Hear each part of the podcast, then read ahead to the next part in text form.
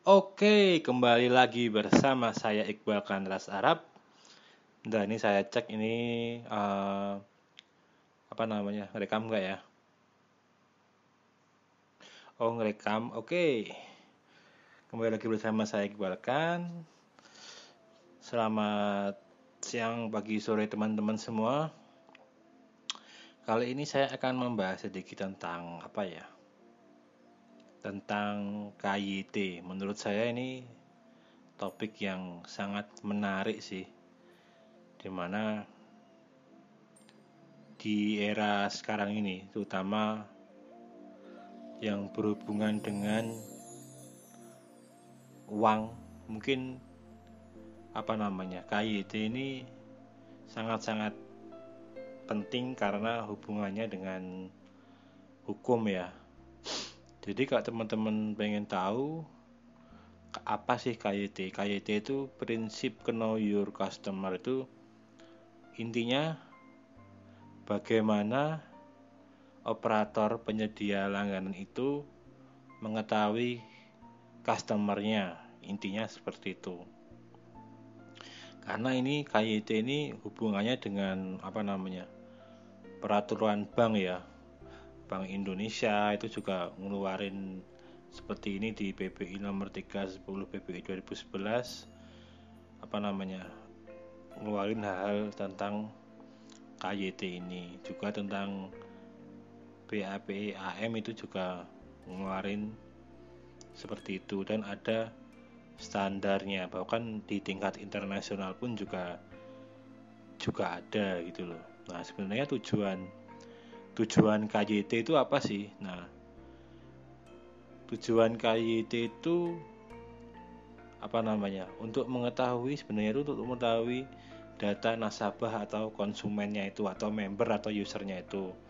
Nah, gunanya juga untuk membantu proses analisa resiko. Jadi misal nanti usernya itu nipu, nipu usernya lain atau apa. Nah, itu untuk untuk nge-tracking usernya itu mungkin kalau dengan sistem KYT ngurusnya akan lebih akan lebih mudah.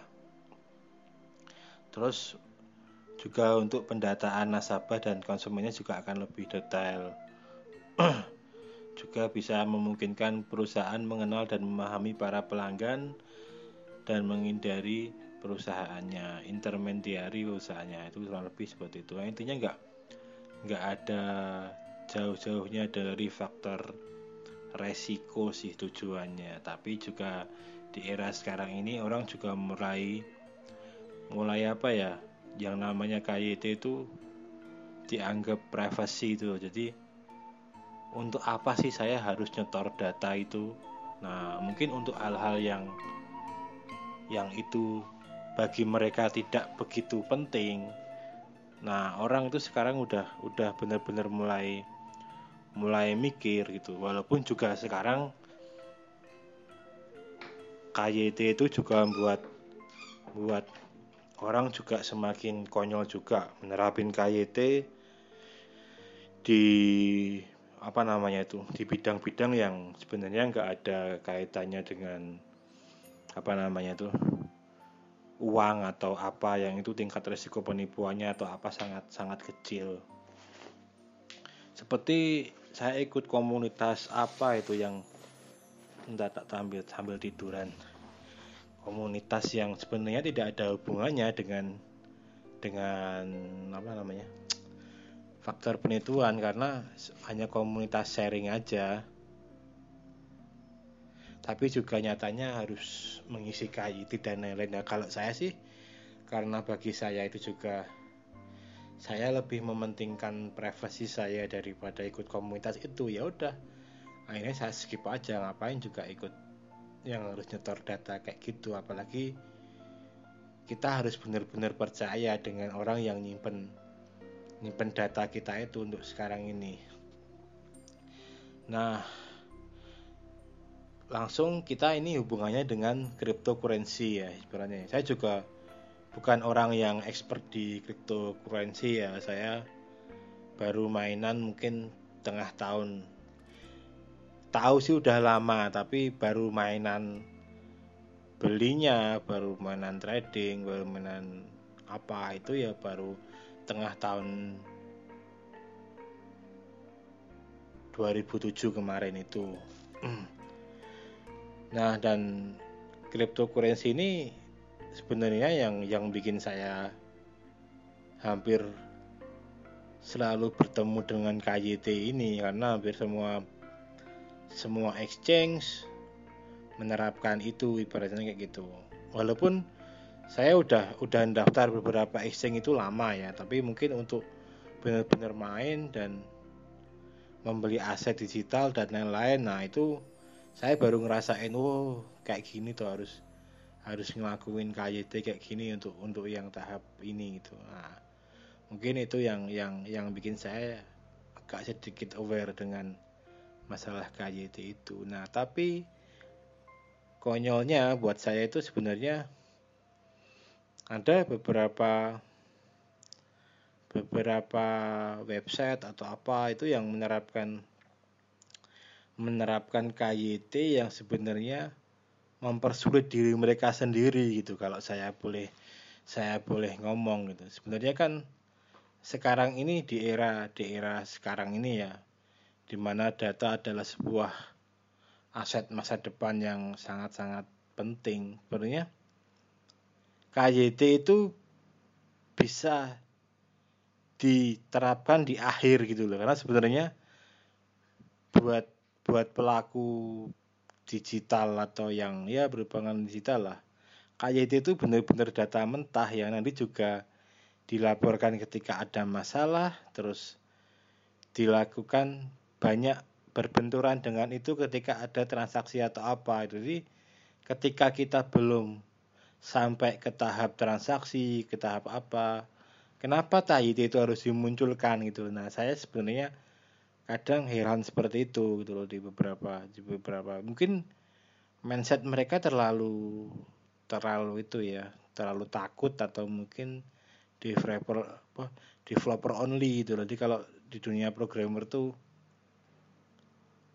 dia merasa dirinya programmer, jadi membuat sesuatu itu untuk dirinya sendiri, jadi bukan untuk orang lain. Padahal kalau saya mau saya bikin website, mau saya bikin apa yang itu emang buat orang lain, ya saya selalu mindset saya, pikiran saya selalu sebagai mereka gitu. Jadi karena kita membuat buat mereka, mereka kita membuat untuk mereka bukan untuk diri kita sendiri gitu loh. Jadi sebenarnya pentingnya pentingnya pola pikir seperti itu untuk untuk membangun seperti itu kenyamanan dan lain-lain itu nah KJT yang terlalu terlalu apa namanya terlalu ditekankan banget itu malah melupakan dari flow sistem bisnis mereka sendiri itu.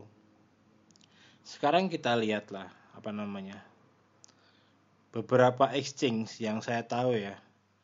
Saya pernah ikut kok saya pernah ikut? Saya ikut di banyak exchange mungkin 16 lebih lah. Ya ikut-ikutan aja cuman daftar aja yang yang dipakai ya pasti nggak jauh-jauh dari Binance, Bittrex, paling VIP Indodax itu Luno, yang lain cuma sekedar daftar aja lah daripada nyobain lah dashboardnya. Dashboardnya seperti apa. Nah rata-rata mereka juga menerapkan KYT itu setelah mereka login gitu loh. Jadi sebagai verifikasi aktivasi gitu loh. Verifikasi akun juga untuk mungkin saat withdraw atau withdraw lebih terutama withdraw dengan nominal yang sangat gede atau saat transfer dengan nominal yang sangat gede. Kalau kita berhubungannya dengan exchange. Tapi kalau kita benar-benar menggunakan wallet yang apa namanya cryptocurrency yang walletnya bitcoin walletnya apa ya benar-benar kita daftar aja nggak perlu dia tahu kita pakai email apa atau apa semuanya benar-benar ya semuanya udah benar-benar nggak kelihatan sebenarnya kita siapa atau apa karena kalau kita hubungannya dengan exchange itu kan sebenarnya cuma tempat penukar aja kan sebenarnya.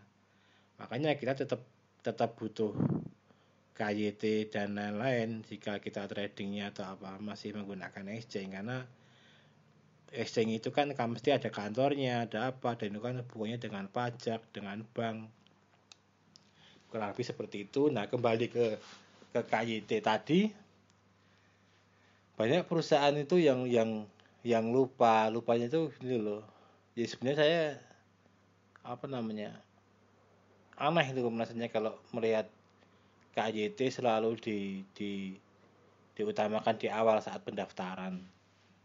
Bukannya yang penting itu kita udah dapat. Paling enggak tuh kan yang penting itu kan gini loh.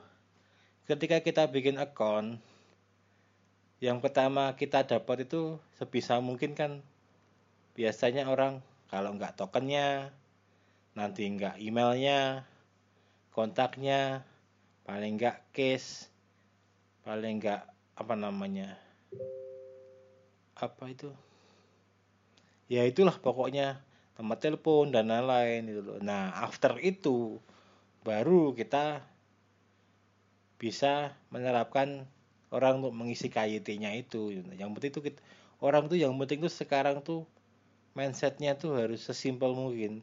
Gimana caranya orang itu bisa maksimal cuma tiga step untuk masuk ke apa namanya dashboard dari halaman dari pertama dia buka loh ya.